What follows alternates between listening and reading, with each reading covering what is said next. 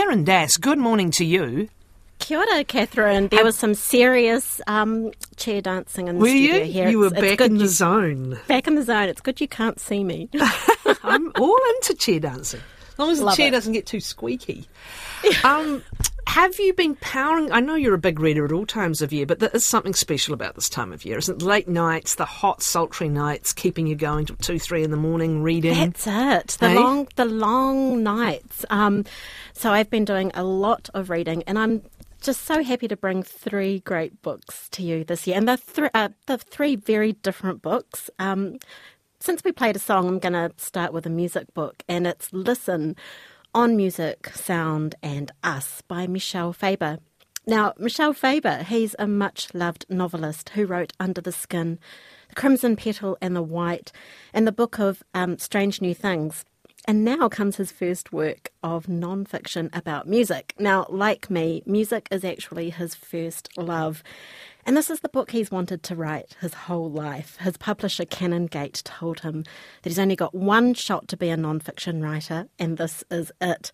Now, I'd place this alongside the great books that explore what it means to listen to music, books like The Rest is Noise by Alex Ross, and This Is Your Brain on Music um, which looked at the science behind um, why we why we love music and music obsession by Daniel J. Levitin. I actually like Faber's book even more than those. It just feels really fresh, and also as a literary fiction writer, he he just writes beautifully. So this book looks at tribalism, pretense, taste, and it's very staunchly anti-snobbery, which I highly endorse. It's very anti gatekeeper, which, you know, can be one of the most irritating things about music fans and music writers alike. Now, he's got a huge musical and critical brain. And Listen is a, a personal and sociological look at why and how we love music. And you know what? It's one of the most inclusive music books I've ever read. He points out that there will be all sorts of forces at work to determine what you should or shouldn't listen to based on preconceptions of, you know, um, your class, gender, age, ethnicity, and, and the stereotypes um, of music that you might gravitate to. And he's really just saying, look, I know it's hard to break out of boxes. It's entirely up to you whether you choose to or not, but please be mindful. So it's such a gracious, generous book, and he has such a lovely style, like he's addressing you directly. He's not here to change your mind about what you should listen to, but he's here to change the way we listen to it and being mindful of it. Um, it's full of many explorations of a wide range of music, too. So it's the kind of book that will make you excited about rediscovering your existing record collection, but be excited to try new things too. So I think his publisher should let him have a crack at writing another non-fiction book. Good one. So the details on that one? So that one is called Listen on Music, Sound and Us by Michel Faber, $40 Canongate. Now where do we go? So now we go to my favourite Aotearoa book of 2023, Blood and Dirt, Prison Labour and the Making of New Zealand by Jared Davidson, published by Bridget Williams Books.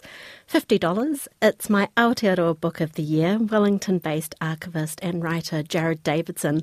He's written this tremendous and vital book which explores the prison labour which contributed to the built environment of New Zealand. So he traces the making of New Zealand and its Pacific Empire through the forced prison labour that built our urban cities, buildings, roads, and rural landscapes, planted forests. Basically, the buildings we walk past every day, the buildings we work in, the roads we use, and the botanic gardens that we walk through. Um, to me, this book hits all the sweet spots. It's Aotearoa's social history with a strong narrative drive. It's our history from a new angle, it's history from the ground up. And it's an important book, I think, about labour, capitalism, colonisation, and the crucial role that prisoners here have played in public infrastructure. And I love the idea that comes across here that history should be challenging while also leading to social change. This is a reappraisal of the prison system too, and how convicts were used to, I guess, reinforce a labour shortage gap in um, the latter half of the 19th century. Um, tremendous book, absolutely stunning too, and I think it's a really beautiful example of beautiful and intelligent publishing, what it can look like. The production values are exquisite, and it's just full of amazing photographs and so important um, a part of our history which has largely gone unknown. So I love this. It's a working class history. Good Great one. book. Blood and Dirt is by Jared Davidson, published by Bridget Williams Books. I've got the price for that, forty four ninety five. That's the one. Now to your third choice. My third book is my favourite non-fiction book of the year, A Thread of Violence, A Story of Truth, Invention and Murder by Mark O'Connell, and it's published by Granta. It's $33. Um, it's an amazing book. I'm a really big fan of the Irish writer Mark O'Connell. His last book, Notes from an Apocalypse, was about preppers and the end of the world and the climate crisis. It's one of my favourite books. He really is the master of narrative non-fiction. A Thread of Violence is the weird story um, of truth, invention, and murder. It's like a true crime book, but really it transcends that. It's really high end, it's so refined. It's a personalised account of the notorious Irish case of Malcolm MacArthur. In 1982, he committed a brutal double murder while planning a bank robbery, and he was sort of pitched as an unlikely murderer. He was a wealthy heir, charming, erudite, um, refined manner, educated, he mixed with an assemblage of bohemian and established familiars in Dublin's most sophisticated bars. He was living a, the high life and hedonism off an inheritance, but when the inheritance ran out, he hatched a plan to rob a bank. And in that effort to obtain a gun and a getaway vehicle, he brutally murdered a young nurse and a young farmer, and a manhunt resulted in him being put in prison. And he was actually found by police at his friend's apartment, who also happened to be the Attorney General, you know, the most senior legal official in the country. And alongside that, Mark O'Connell, his grandparents actually lived in the apartment next door, so he remembered um, the atmosphere of that of that trial and case. So when MacArthur was released from prison in 2012, O'Connell was just haunted by this, as was the nation, tracked him down and over dozens of hours of interviews. He actually interviews him um, and puts this story together, which is bizarre, it's disturbing, it's stressful, it's compelling, and he becomes obsessed by the story. And you just become very aware of the moral implications of inserting himself into MacArthur's life.